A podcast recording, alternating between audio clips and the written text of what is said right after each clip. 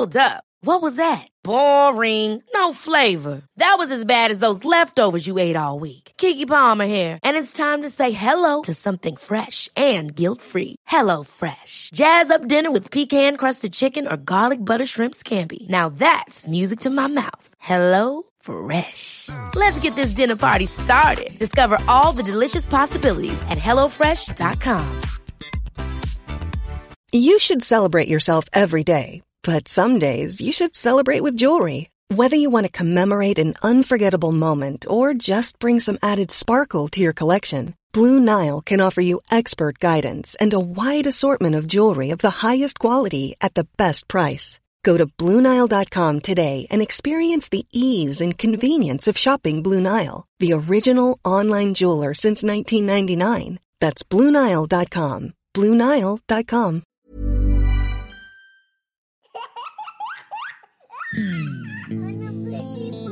أنا اسمي لونا، أم لبنت وولد عمرهم 9 سنين و6 سنين. أنا اسمي ريسا، قبل 4 أولاد تراوح أعمارهم من 9 سنين والسنين. قررنا نبلش بودكاست ونحكي عن تجاربنا الحالية الحلوة والمرة، وجوهره أنه أزرع بولادي صوت داخلي إيجابي، لأنه يمكن الشبشب هو الشيء الوحيد المشترك اللي الكل بيقدر يربطه بطفولته. رح نحكي فيه عن الصعوبات اللي عم بتواجهنا، ومع أنه نحن مش دكاترة أو أخصائيين، نحن أهل مثلنا مثلكم. تعامل مع مشاعرك قبل ما تتعامل مع طفلك، إنه بدنا نكون قدرنا نربي طفل متكامل الطباع. أساس التربية هي الوعي الذاتي، لأنه ما في شيء بيعلم الولد إنه يفقد السيطرة أكتر من فقداني أنا للسيطرة. يعني تربية الطفل بتحتاج لقرية، نحن حابين نكون القرية تبعتكم. قالت لي بابا اليوم كان أحلى يوم بحياتي. ولازم نحن نكون الجيل العربي الجديد اللي بيغير هذا الشيء. بيصير لما التربية تكون عن عمد، كلنا بدنا يكونوا أولادنا أحسن أولاد، مش بعفوية بس ليكونوا أحسن أولاد، مش بعصبية. لازم نحن نحاول نكون أحسن أهل ومش بالشبشب. أهلا وسهلا فيكم برابع حلقة من البودكاست الأسبوعي التربوي مش بالشبشب. أنا لونا. وأنا وسام. بهالحلقة رح نحكي عن الخناق بين الإخوة. طالما في أكثر من ولد بالبيت، توقع أنه حيكون في تنافس بينهم. هذا التنافس أحياناً وبمعظم الأحوال بيؤدي إلى خصام أو مجادلة أو مشاكل بيناتهم. كثير من هاي المجادلات بتهلك الأهل، بتتركنا حاسين حالنا تعبانين، خالصة طاقتنا، في غضب، في عجز، فقدان عن السيطرة، يأس، قلق، قهر، ارتباك من كتر الخناق، ومش قادرين نتحكم بمشاعرنا. وهذا بيؤدي على فقدان الأعصاب والزعل، وواحد من الشغلات اللي بيخلينا نفقد السيطرة ونعصب عليهم، وبتركنا مش عارفين ليش هيك عم بيصير. هدفنا من هالحلقة إنه نكتشف ليه هذا الشيء بيصير، شو هن حدود الشجار الصحي، إمتى لازم نحن نتدخل كأهل، كيف نتدخل بطريقة بناءة بتشجع علاقات صحية بيناتهم، بتحملهم لكبرهم مع بعض من غير أي مشاعر سلبية دائمة حاملينها من طفولتهم. هلأ كل الأهل، أنا من ضمنهم وكتير أصحابي، لما نشوف أولادنا بيتخانقوا منقلق إنه هالخناق بين الإخوة ممكن يؤدي للإصابة الجسدية والعاطفية. ممكن يحصل تضرر لاحترام الذات اللي هو بالإنجليزي self esteem، وخصوصا إذا ضل يتكرر الموضوع. ممكن يصيروا الأولاد متنمرين أو بوليز، ممكن ما يوقفوا خناق ودق بعض، منخاف إنه يخسروا بعض على كبر، منخاف إنه يكون في ما عندهم التعاطف بقاموسهم، ومنخاف إنه ما يهتموا بالآخرين لما يكبروا. هلأ بعض الأساليب اللي الإخوة بياخدوها مع بعض مألوفة لإلنا بشكل مؤلم، وبصراحة في منها أشياء بيعملوها أشياء عبقرية تقريباً، شيء منها بتكون كمان مضحكة. ومعظم الأحيان يعني إحنا بنلاقي حالنا الأولادنا عم بتخانقوا وبدنا نفرط من الضحك، بس من بعض الأساليب اللي هم بتخانقوا فيها الشتايم، بيلوموا بعض، بياخدوا أشياء بعض بدون سؤال، في أولاد بيصيروا بيكذبوا، المجادلة اللي ما بتخلص، في أولاد بس إنه يتطلعوا على بعض ببلش الخناق، الشكوى عن بعض، الضرب، القرص، رمي الأشياء على بعض. وفي إشي كتير مؤذي إنه لما يقولوا لبعض بكرهك أو بكرهك، تخباية الأشياء اللي بتخص التاني، الوشي.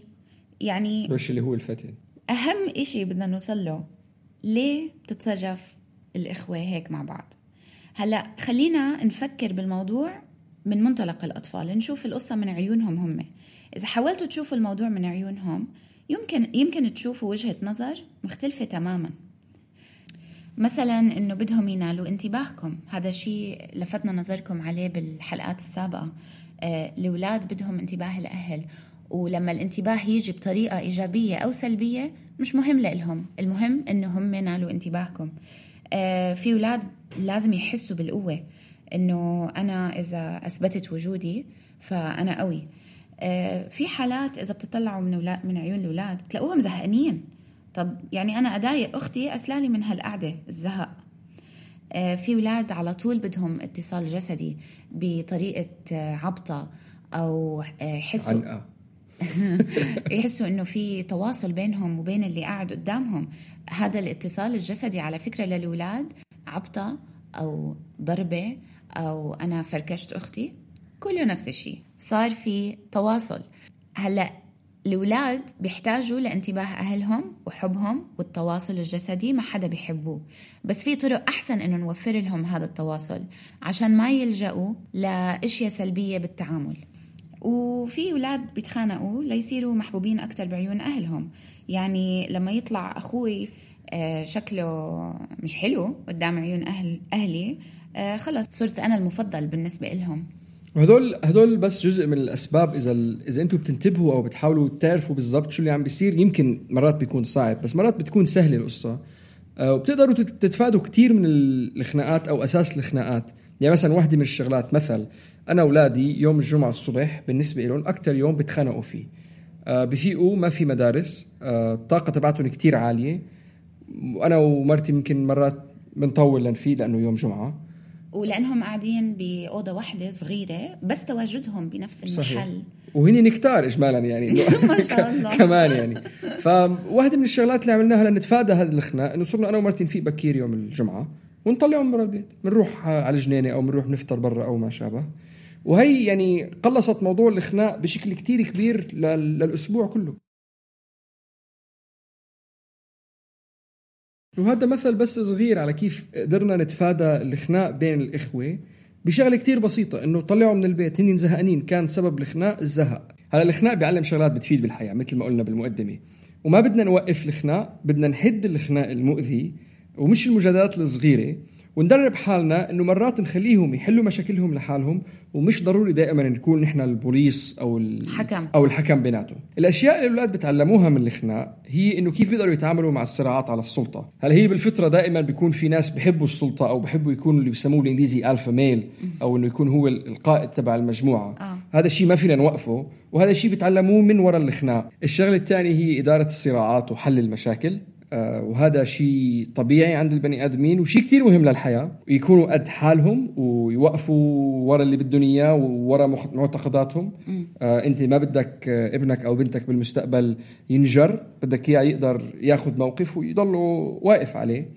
وشغله ثانيه كتير مهمه بالحياة العملية اللي هي التفاوض وايجاد حل وسط، الارت اوف نيغوشيشن، وقت الشراء، وقت البيع، مش دائما حيكون اللي عم بينحكى لهم بيعجبهم، فالتفاوض مهارة كتير مهمة انه تكون عند الاولاد بالذات لما يكبر.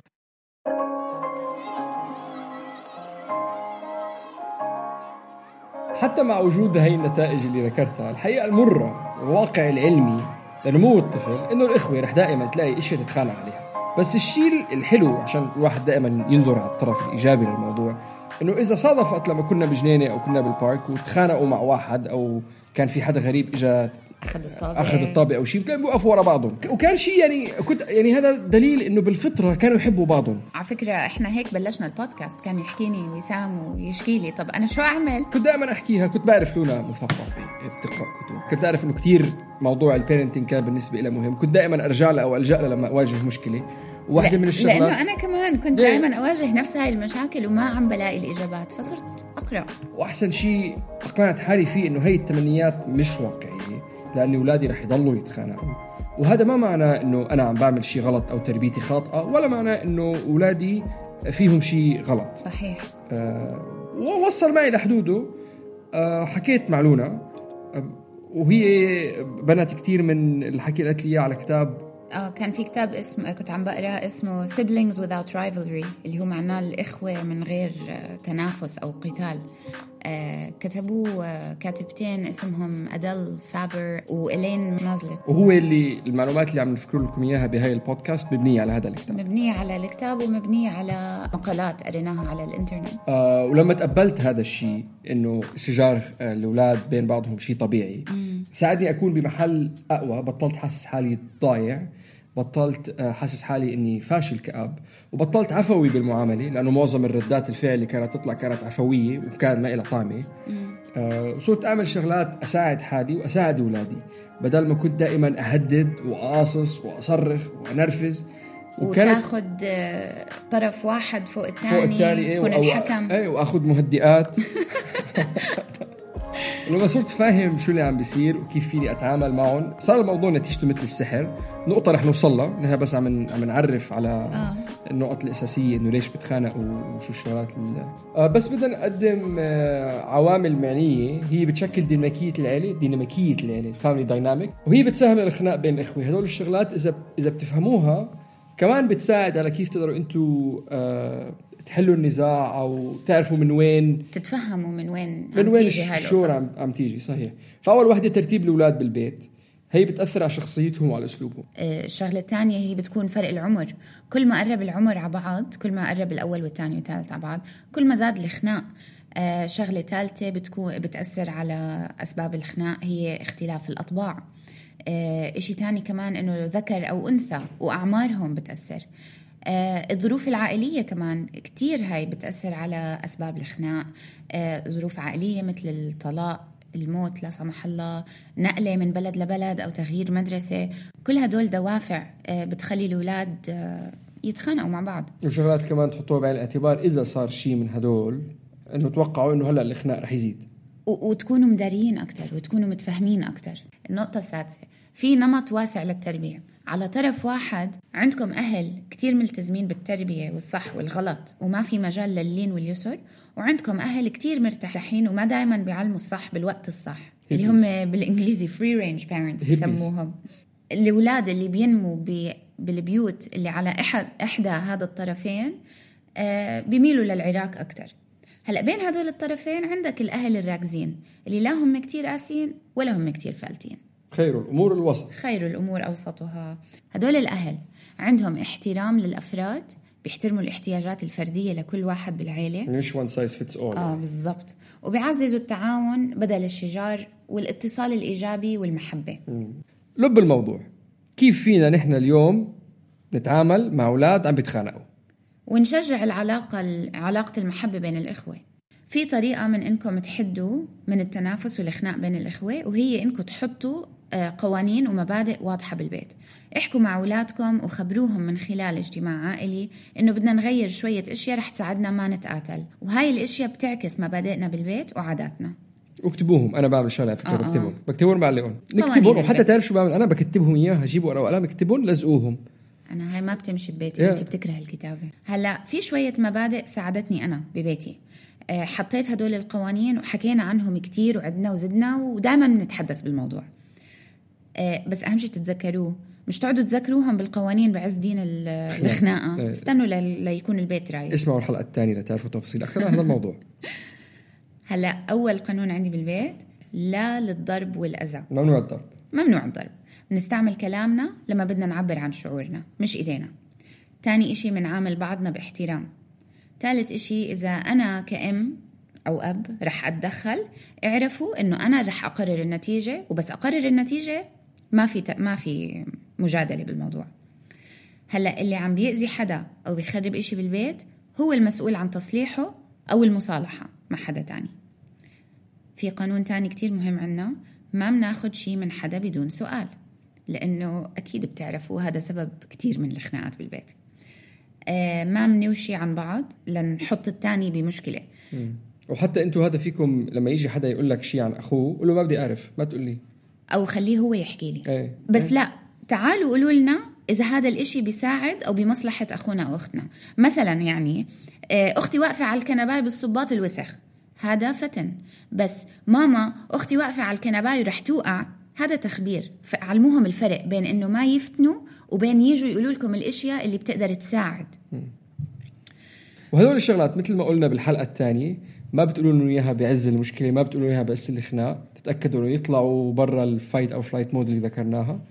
بتتناقشوها على رواق، بتكتبوها، بتلزقوها على البراد او بباب الاوضه تبعتهم. ودائما لما يكون في اجتماع عائلي او لما يكون في حكي رايق بجو رايق، بتذكروا هدول النقاط اللي قالت ملونا، ما بنضرب، ما بنشفتن، ما بنشكي. ما تاني وحده، اتوقعوا انه حيصير كتير من الخناق والقتال والاحتكاك، لا تلوموا حالكم ولا تلوموا الاولاد.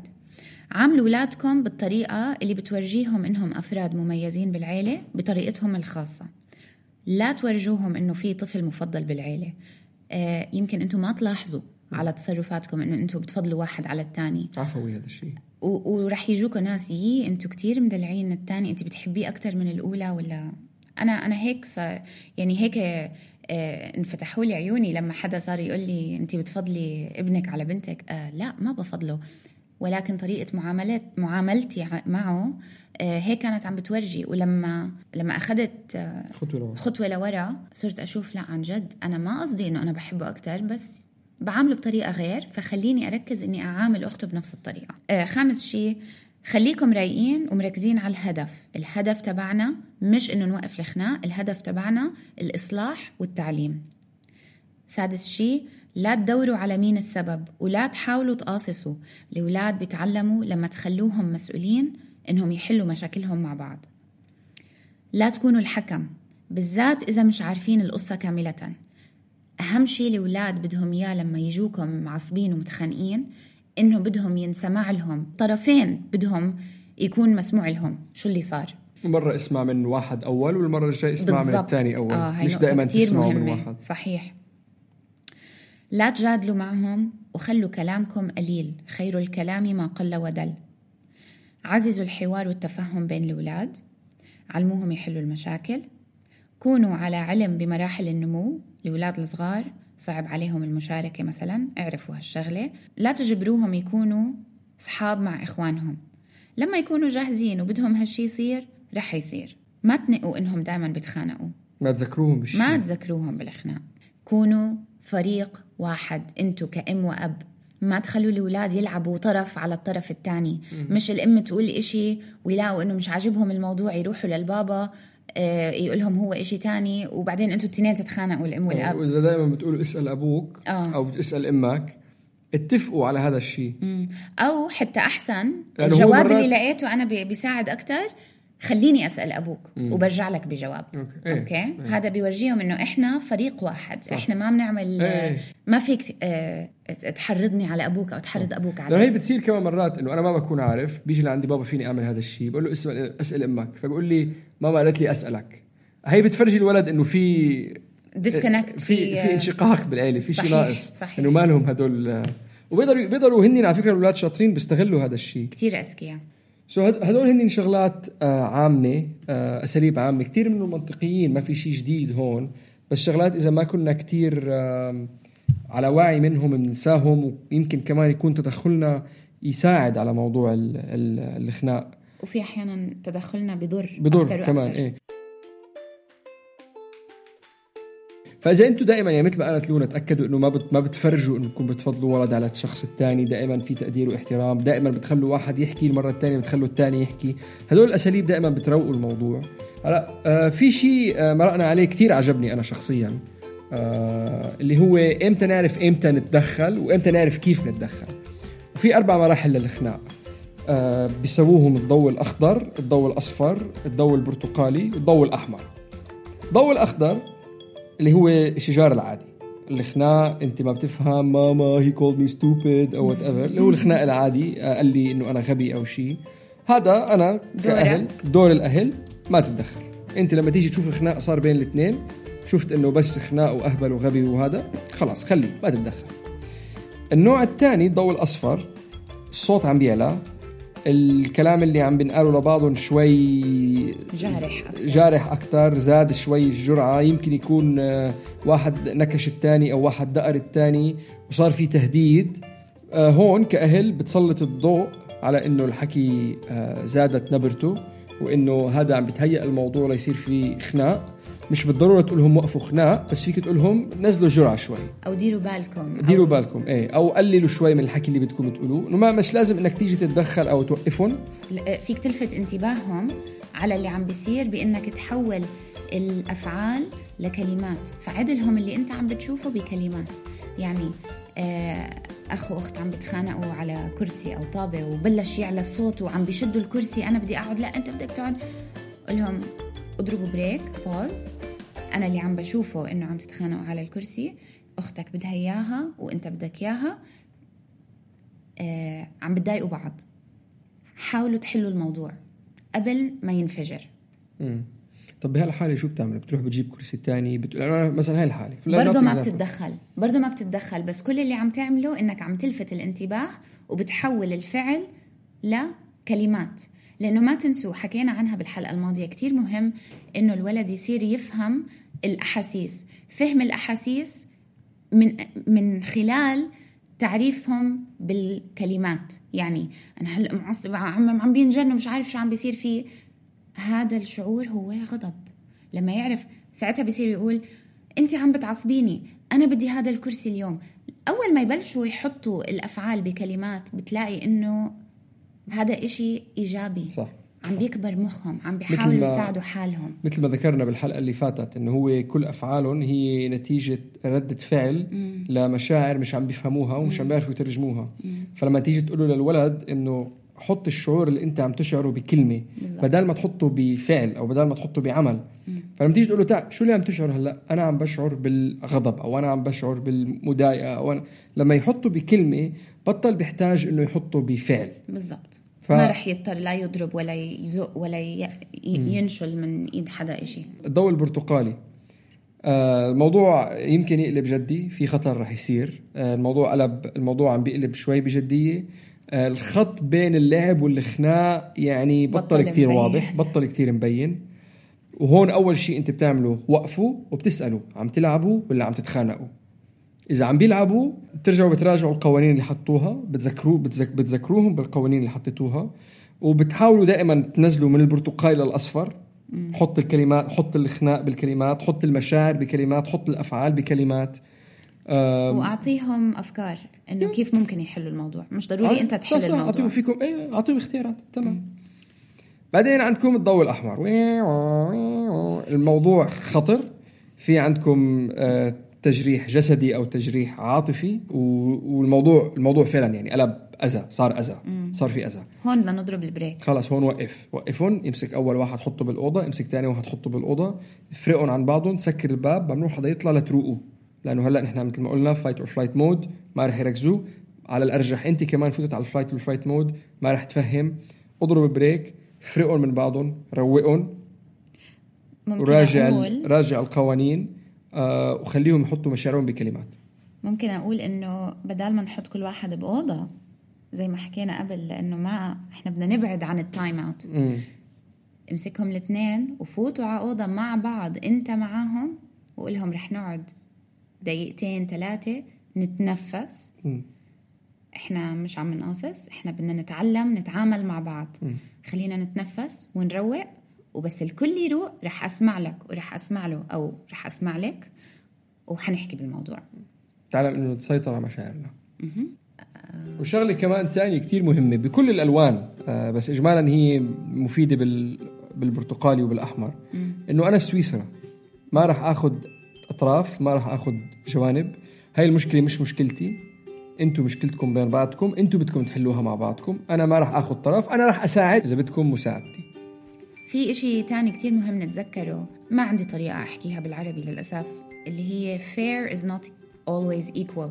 fair does not mean equal. يعني هاي إشي كتير أولادنا بيحكوها هالأيام، it's not fair. وبذكرهم هذا ليس من العدل، هذا مش عدلا. بدنا نقولهم إن مثلا يعني رحت أنا اشتريت دفتر لبنتي لأنه بدها دفتر للمدرسة، عطول ابني بيطلع لي that's not fair، أنت اشتريتي لها إشي جديد، أنا بدي تشتري إشي جديد. بهذا الموقف ذكروهم fair is not equal. فأنت مبارح كنت ناقصك إشي وجبت لك كذا كذا كذا، اليوم هي ناقصها هيك، مش كل مرة بدي أشتري لها شغلة لازم أشتري لك أنت إياها كمان، ومش كل مرة أنا بدي أحكي معها أو أطلعها مشوار أو إشي. وبعدين شغلة تانية كمان بتساعدوها بعد الخناق دائما لما يصير في خناق، خاصة إذا فتوا بالمنطقة البرتقالية أو المنطقة الحمراء، وهذا تمرين مهم عام دائما إنكم ترجعوا تعززوا حس الشراكة أو حس الأخوة اللي موجود بقلب البيت، تصلحوا العلاقة بشكل دائم. وشي كمان يعني هو من ضمن القوانين اللي بترجعوها شيء يعني شعور موجود دائم. هذا شيء لونا قالت لي عليه عملته هديك المرة، كانوا أولادي بصراحة بنتي حكت إشي كتير أذى شعور أخوها، قالت له أنا ما بحبك ويا ريتك ما انولدت. وبصراحة روح الله لا يقيمك. هو ابني شوي حساس بس كتير أخذ على خاطره مش ساعة وساعتين، لا أخذ على خاطره أيام، ورجع ذكرنا بالموضوع وبعدين قلبها على حاله، يا ريتني أنا بركي هي عن جد اللي حكته مزبوط، عن جد يا ريت أنا ما انولدت، يعني يمكن أنا عن جد أسوأ أخ بالحياة. بصراحة كلامه ضل بقلبي وضايقني، وحكيت معه قلت لها ما بصير نحكي هالحكي، وقالت لي أنا آسفة كنت معصبة. فأنا أولا بنتي بتكره الكتابة، يعني أكره ما عليها تقولها أقعدي واكتبي لي صفحة، بس بدي أحسسها بقد ايه اللي عملته كان مضايق أخوها. فقلت لها بدي إياكي تروحي على أوضتك وتكتبي صفحة كاملة من فوق لتحت كل الأشياء اللي بتحبيها عن أخوكي، ولا تشوفوا قد ايه هذا الإشي أثر بابني. لما رحت بعدين أقول له أختك كتبت لك رسالة، قال لي آه، قلت له ممكن أشوفها، راح طلع لي إياها من تحت المخدة، يعني هالقد أثرت فيه، حطها تحت المخدة وكتير انبسط إنه أوكي أنا أختي بتحبني. وأظن هون النقطة كمان المهمة إنه مش بس تحاول تصالحهم لما يتخانقوا، حاول تصالحهم لما ما يكونوا عم بيتخانقوا.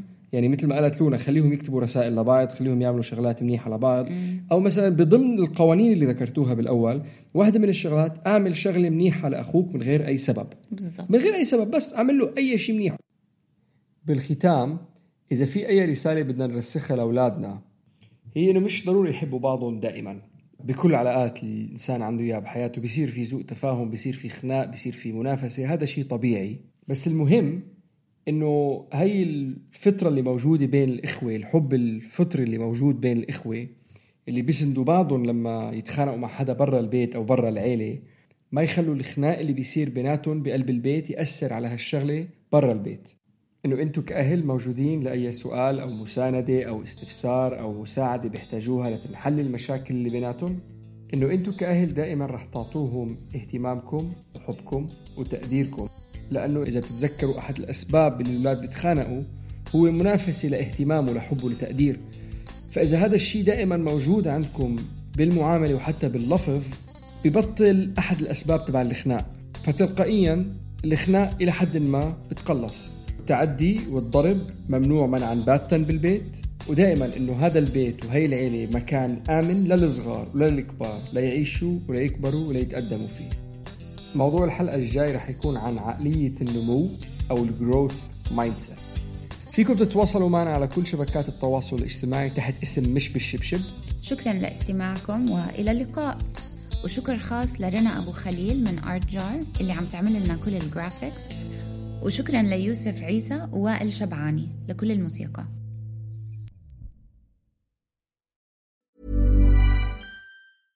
Ever catch yourself eating the same flavorless dinner 3 days in a row? Dreaming of something better? Well, HelloFresh is your guilt-free dream come true, baby. It's me, Keke Palmer. Let's wake up those taste buds with hot, juicy pecan-crusted chicken or garlic butter shrimp scampi.